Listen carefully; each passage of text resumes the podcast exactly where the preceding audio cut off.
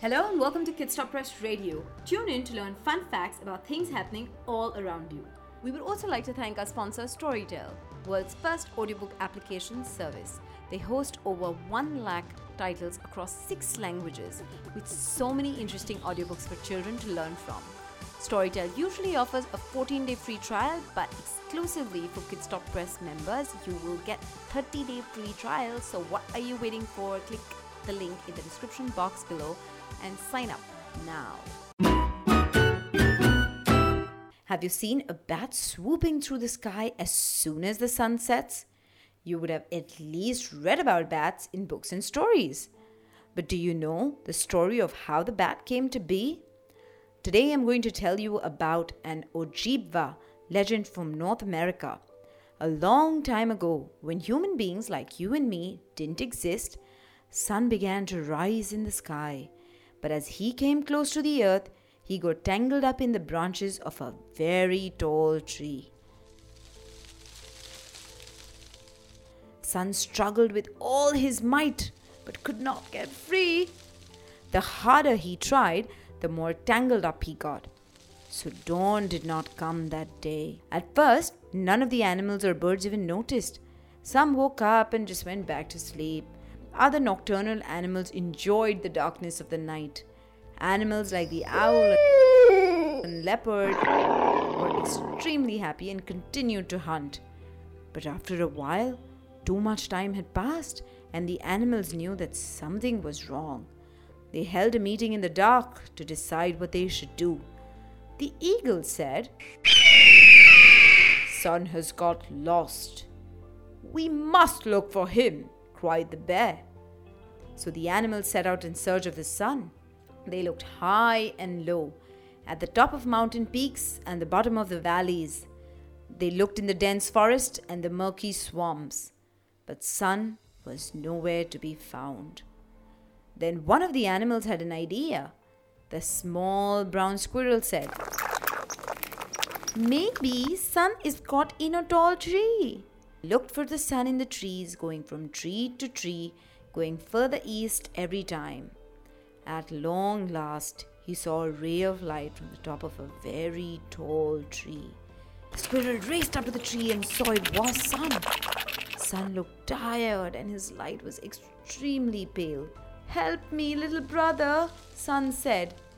The squirrel began chewing through the branches that held Sun. The closer he got, the hotter it became, and the brighter the light got. I must stop now, squeaked the little brown squirrel. My fur is burning, it's all turning black. Help me, don't stop now, pleaded the sun. The squirrel continued chewing the branches, but it was becoming even hotter, and the sun's light was too bright for his eyes. I have to stop, I'm going to be blind, he cried. I am almost free, just a little more, said Sun. Finally, the squirrel chewed through all the branches and broke free. Sun rose into the sky and dawn broke across the sky. It was daytime again. All the birds and animals rejoiced. But one animal was not happy. The little brown squirrel had been blinded by the sun's light and his fur had been burnt to a black crisp. He had a tail no longer his skin was stretched because of the heat and he hung from the branches of the tall tree.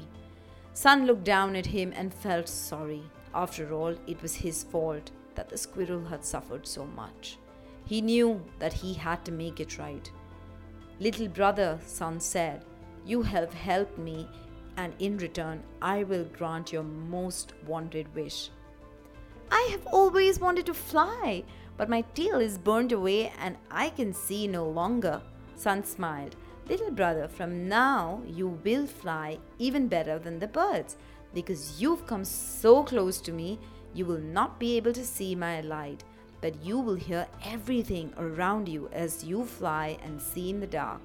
From now on, you will sleep when I wake and rise when I say goodbye to the world in the evening.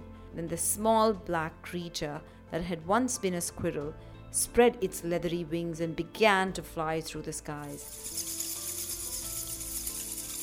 He did not miss his tail and soft fur. He knew when the night came again, it would be his time. Even though he could not see the sun, he held the love and joy of the sun in his heart.